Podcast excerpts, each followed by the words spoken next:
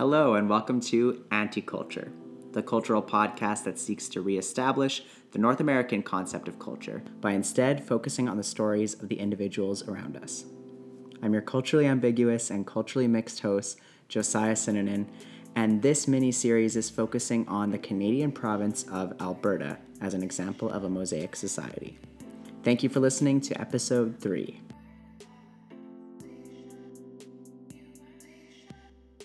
Today's episode is a bit of a standalone episode. Yes, I am interviewing an Albertan, and yes, we are talking about culture and perception, but we're taking it a bit of a different direction this week. The individual I'm interviewing is actually a family member of mine who, to a lot of people, would be considered the image of the Albertan stereotype. And he's proud of it. He tells me in this interview he's getting a wild rose tattoo soon, which is our provincial flower, and he has some opinions that might rub people the wrong way.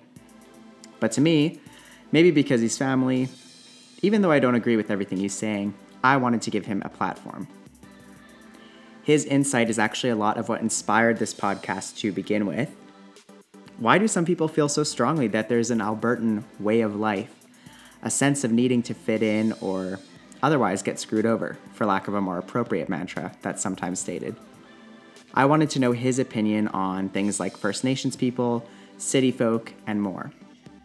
This idea of having an Albertan way of life has always made me curious because I am city folk. I'm from Calgary, the biggest city in Alberta. I come from a mixed background, and his perspective was something that I can't necessarily fully relate to, but ironically, I am related to. I will get into more commentary later. I know that's not why you're here. So please sit back, relax, open your mind, and enjoy.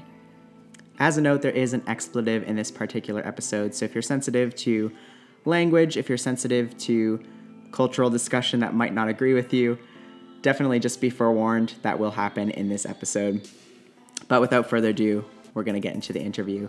So please welcome a family member of mine from Busby, Alberta, a ranching community north of Edmonton, Matthew Weismantel.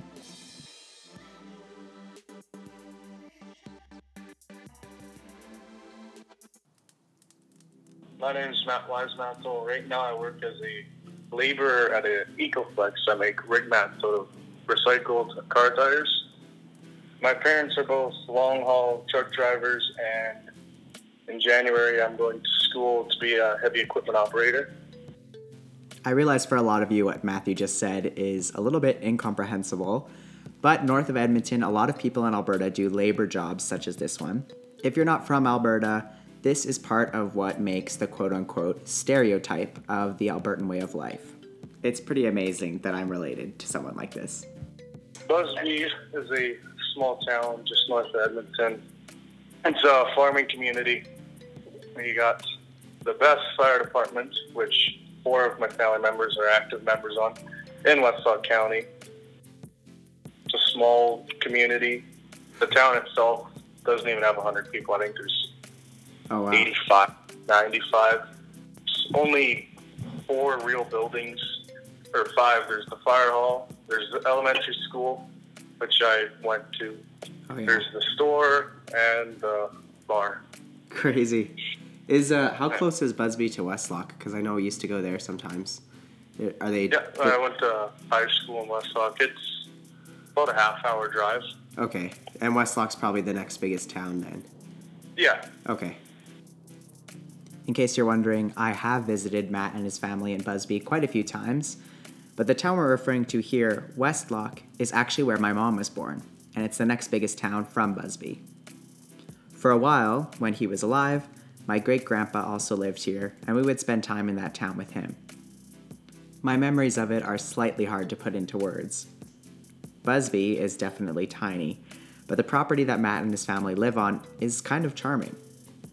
We would go during holidays, usually, so the quietness of the snow on the road into this tiny town was peaceful. On their land, there were sometimes cows and pet dogs and cats. Matt and his brothers were always rambunctious and made us laugh with a lot of the things they got up to and the stories they told. Westlock, on the other hand, is synonymous to me of my great grandpa, the only one I've been alive to know. He was a man of humor and wit, always smiling. Kind of like me, but a little more smug. We didn't do much in Westlock. We usually watched shows with my great grandpa, and we would sometimes eat at the motel restaurant in town.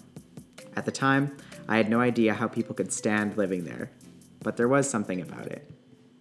So, I guess growing up in that kind of place, um, I would imagine that, because obviously I'm from Calgary, so there's like a lot of, uh, I don't know, there's a lot of people that move here, there's a lot of diversity, there's a lot of different lifestyle.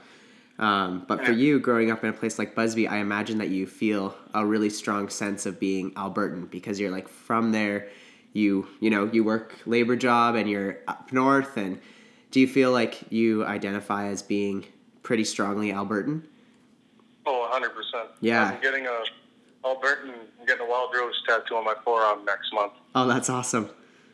Yeah. So you have a lot of pride in being Albertan. Yes. Where do you think that pride comes from? What makes you proud to be an Albertan specifically? Um, probably because it just resembles a group of strong people. We've been through a lot of hard times with the floods down south by where you live, Yeah, the fires where you live, the Fort McMurray fire, the Slave Lake fire, yeah, well, Fort McMurray, Fort McMurray flood as well. Just a lot of strength and all the Yeah. uh, economy crashing and stuff. Yeah, definitely. So you think there's a we're a group of people that w- can withstand a lot of things. Yeah. Now, this is basic social studies, but there's definitely truth in identity forming when people experience hardship together. The events that Matt is referencing here are part of Alberta's recent history, and so it makes sense that maybe there's a sense of belonging or culture that is formed out of them. Wildfires and floods have struck our province over the past few summers in both the north and the south, the cities and the smaller communities, the First Nations reservations, and the farming towns. So maybe he's onto something here. Maybe we're united in this sense in a more modern way that defines what Albertan culture is, if Albertan culture is truly a thing. It's funny that Matt mentions we're able to go through a lot of hardship together. In 2013, there were horrible floods that basically took over the entire of downtown Calgary from the Elbow and Bow rivers. And miraculously, that same summer, they were able to host the Stampede still, which is a annual event that focuses on rodeo, chuck wagon races, the culture of the wild, wild west, which Calgary is known for. It's also become kind of a carnival that happens during the summer in the city. There's concerts and amusement park rides and cotton candy and all sorts of greasy food, and people from all over the world come to participate. And I definitely think it's a cultural pinnacle of my city, Calgary. The really cool thing about the year of the flood, though, was that everyone was sporting these shirts after there was a huge cleanup rally um, of the Stampede grounds, and the shirts read, Hell or High Water. And obviously, the irony is because it was a flood, there was high water, but it gave people a sense of identity that we are a people, we are a city that is going to get through hell or high water because even this flood isn't going to stop us from putting on this show. Let's get back to the interview with Matt. And do you think that um, when people come to Alberta and they're not from here, what's kind of the first thing you'd want them to know about our culture? Um, a lot of oil field stuff, a lot of oil field pride, especially with Fort McMurray. Yeah, Um, I don't know, a lot of strength in the people, with the farmers, of the oil field. yeah. Lots of hard Uh, workers. Yeah, And do you think it's difficult for people to find out or discover what Albertan culture is if they're not from here? Uh, if you stick around long enough, it's easy to find out. Once you start to meet a few people, you go out and meet people. But Yeah, if totally. you just first come to Alberta, you're probably just thinking it's a bunch of dirty oil money, rich people from Grande Prairie and Fort McMurray. you yourself, I guess, like how would you I don't know, let's say you had to so I don't know, think about like there's a culture like uh England or something where you know we have this image of people who like drink tea and like speak with an accent. How do you think the outside world views Alberta?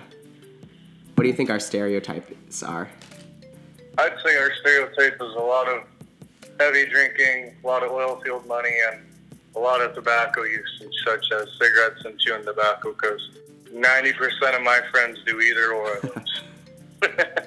Do you think that's more in like a rural rural part of Alberta? oh, definitely.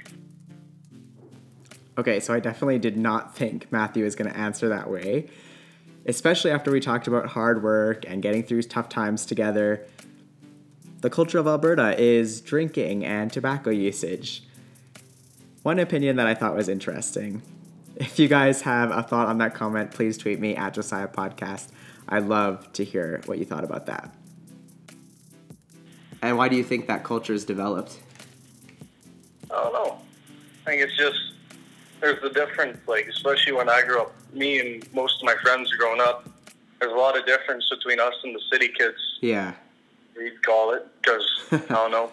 Ninety percent of us we grow up on a farm. We got to do stuff. We got to wake up, do chores, yeah. four thirty in the morning. But a lot of more hard working right off the bat. So do you feel like there's a different culture between like uh, the cities and then people who live in rural Alberta? Do you think they're both Albertan, or do you think one is more Albertan than the other? I think they're both equally Albertan. You can't just split it up because someone lives in Edmonton or Calgary and Right. say I live in Busby. You both live and breathe it. Most people still do something involved with the oil field or Yeah. even something involved with farming or something like that. Admittedly, I'm not in either of these fields, oil or farming, but I can definitely appreciate Matt's opinion of him sensing that that is what Albertan culture is, because that's what he's used to. It's interesting to think of my interviews with Kayla and Tahila and how they both made the same comment about hard work being a part of our culture. Kayla likely relates more to Matt coming from a labor based economy, but at the same time, there is a common thread that's starting to form. Do you think is there like a potential? Do you think now with uh, I don't know a lot more urbanization and kind of like there, there's been some dips in the oil industry, and obviously both Calgary and Edmonton are growing. Do you think there's a fear of that hardworking Albertan culture being lost? I don't think so. If it is, it's not going to be anytime soon because there's still a lot of rural land, especially if you go up north more. Yeah, Just uh, north of Westlock, there, there's a small community. It's called Flatbush. It's Nice. going to be pretty hard to urbanize something like that. It's got a lot of big valleys, lots of swampland, hunting land, farming land. yeah, I agree with you. I think that's a it's a good thing that we have to hold on to. Yeah. This is something that I love about Alberta how much wilderness there is and how much untamed land there is. And I think a lot of people hold that in common when they think of our province. I actually think it's a admired characteristic of Canada as an entire country. Being a bit more far removed from my settler side of the family, I'm always conscious of the fact that this beautiful land that we have is not our own and I wanted to know Matt's perspective on the First Nations people, as there are reserves around his town. The last episode in this podcast will actually be with someone from the Siksika Nation, which is close to Calgary, and he has a very interesting perspective on Albertan culture. But for now, I wanted to hear from someone who came from Matthew's background. And this was fresh in my mind after talking to Tahila and how she said she found a lot of camaraderie with the First Nations people in Lac La Biche. Matthew's opinion is a little bit different, and it may be offensive to some people. And again, this is a particular point that I don't necessarily agree with Matthew at all on. But I thought it was interesting to hear his perspective candidly, and I hope that you can pay him respect for him speaking so openly about what his feelings are. And do you have lots of uh, do you have a lot of the native population near Busby, or is there not really much of that there? Yeah, there's a native reserve just south. Uh, called the Alexander Reserve. Okay. Do you have uh, any interactions with people from there? Um, the only interactions I have with them are bad ones, so I don't know how well it'd be to put on this. Well, yeah, I'd be interested to hear like what what do you think could help them uh, progress since for a lot of them, I mean, they're they're kind of limited to the reserves. Do you think that they should have more opportunity? Do you think what do you think the issue is there? I think the uh, the issue with them is, for one, alcohol. Yeah. Almost every interaction I have with them, from the, with natives from the Alexander Reserve, it's a bad one at the bar. Hmm. or say an event in Busby Yeah. where they just come and drink too much. Yeah. But uh, I think that, like, I know a few natives that, not from the Alexander, but just, you know, I just know a few natives, and they're really hardworking. They work for their livings. They Yeah. work in the oil patch or do wildland firefighting, stuff like that. And they're doing really well off. I think it's just how you're raised by your parents and such. yeah. You say, you follow and you do what you're taught. So if you got a father that's a heavy drinker and he abuses your mother, Yeah, absolutely, your kids are going to follow. Or if Yeah. he just lives on welfare and works two, three months out of the year, that's what you're going to follow, and that's what I think you're going to do Right. because that's all you're taught. Yeah, so it's almost like a vicious cycle. Yeah, Yeah. Now, you mentioned earlier that kind of like a culture that's kind of developing in Busby or with people that are working on those fields is getting into, you know, drinking and tobacco and stuff like that. There is some truth to that. And what do you think the difference is between that being a part of, I guess, white Albertan culture and as opposed to that being a part of native Albertan culture? um, I don't know. It's just maybe not trying to be racist, but maybe the Yeah. white people they just work harder or something. Like most of almost everyone around here has got a family farm that they've been on for two or three at least generations. Right. So they're trying to work, create that, make that better. I think I need to stop here.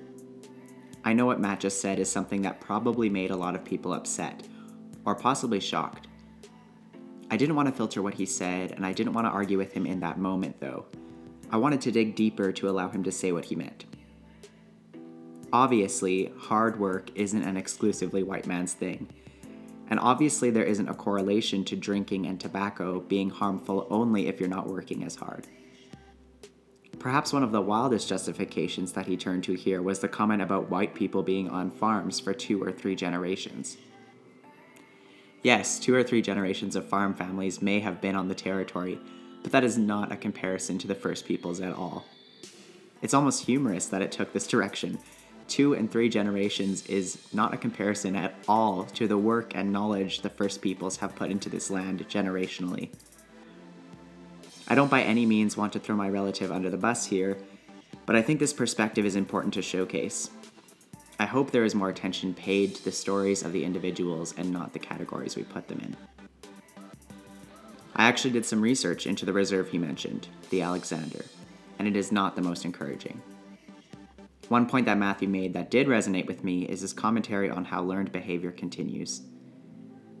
It breaks my heart thinking about the state of certain reservations in our province. Their lives follow after a foundation of abuse and assimilation that broke an entire generation of their society. The Alexander Reserve specifically has gone through this cycle itself, most recently having a chief re elected that has multiple allegations of sexual abuse. The community was shocked at the results of the election, and many protested his staying in power. I felt so sad seeing the pictures of the young generation on this reserve protesting. There's obviously a lot of pain and loss here, and it is not a solution to the problem to just label this place as hopeless or lost in alcoholism. This issue is obviously a huge one to tackle, and I could create a whole separate podcast series on it. But the tricky thing with how native reservations are set up in our province is that they are fairly autonomous. There's little intercession from the provincial government, usually just collaboration and some idea forming.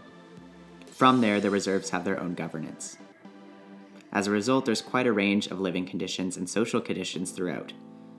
And unfortunately, the Alexander Reserve is one that is plagued with a lot of hurt. Matt's perspective, even though he clarified he didn't want to be racist, is something he's saying from his experience. He's seeing the brokenness in action in his community, and being raised in a culture that values hard work and working the land, it's hard for him to justify the actions of the experiences he's had without drawing the conclusion that, hey, I don't have these problems because I'm working hard. What's missing is a starkly different history that Matt has never experienced, that people on the Alexander Reserve have. Only if he decides to reach out and hear from his neighbors on the reserve can he begin to develop a deeper understanding of the roots of the issue he's seeing. Moving forward with your life and kind of how you're developing uh, your dreams. Um, obviously, you want to stay in Alberta. You have it in your blood. You're going to get the Wild Rose tattoo. Um, Yeah. how do you think that you can improve Alberta as a province?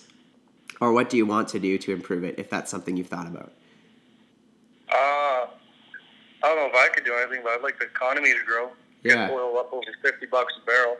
Uh, part of it, I think, is Rachel Notley when she doesn't let pipelines in, like, Yeah. or stuff like that. How do you feel about people that maybe don't understand the importance of the economy here and people who would just say, like, oh, yeah, that was a good thing because we need to protect the environment or something like that?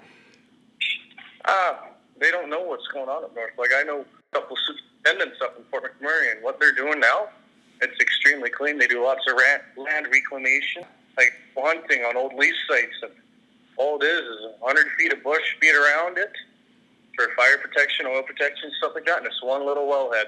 Yeah. That's it. Huge. Like, we don't do very many strip mines anymore. Yeah. They do one or two spots and they bury it back up, let it grow over again. So the dirty oil stereotype, I think that's more so back in the 80s and 70s Right. when people just didn't give a didn't give a shit. Yeah.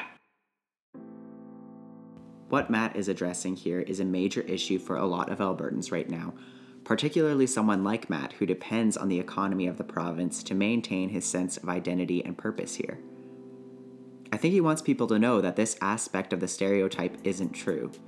And I think it's fair to give him space to say this because this is a major part of his livelihood, and truthfully, his culture. For those who don't know, there's a huge concern about expanding the so called Trans Mountain Pipeline, which carries oil from Alberta to the west coast of British Columbia. Beyond controversy surrounding economics, the main issue people have is the encroaching on First Nations territory, but also environmental concerns. The benefits for Albertans, however, particularly those in the oil industry, would be great. I think there's a general understanding about how people from Matt's area of Alberta feel, but I thought it would be good to highlight someone who experiences it firsthand. Part of what he's saying is true. Alberta actually has made its oil industry quite clean compared to a lot of the world, and there's a lot of regrowth and environmental aspects that are taken into account nowadays. But on the other hand, there's a lot of deeper issues here, such as the prioritization of the economy over the significance of the land the First Peoples are on. Where do you stand on this issue? If you've only heard of it now, I would encourage you to look it up. Ironically, in Westlock earlier this week, the leader of Alberta's UCP government, Jason Kenney, was in town for a party fundraiser. He was actually quoted as saying, I must confess, I'm always a bit nervous when I come up to Westlock. I thought this was pretty funny, since he's very much in favor of the pipeline, and a lot of people in that region would likely support a leader like him. Even still, life is a lot more black and white in the area where Matt is from. I hope I shed some light on this region I strangely have a connection to, and I hope it piqued your understanding of the Alberta experience even more. As I've said in earlier episodes, I do want to do my best to not be biased as I approach these interviews, but rather give people a platform that they wouldn't otherwise have without judgment. The next couple weeks of this show are featuring some truly incredible guests, and I'm very excited to share them with you. Guests include a Franco Albertan, which is a very small community of Albertans that a lot of people don't even know exist, and also a member of the Blackfoot Confederacy from the Siksika Nation, who will really paint a unique picture of this land for us that may just flip everything we're talking about on its head.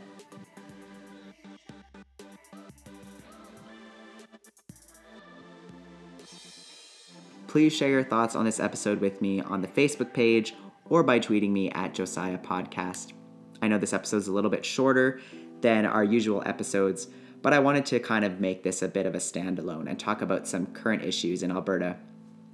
Thank you so much for listening again and exploring more about this wacky and widespread province we call Alberta. I'm looking forward to sharing more with you next week on Anti Culture.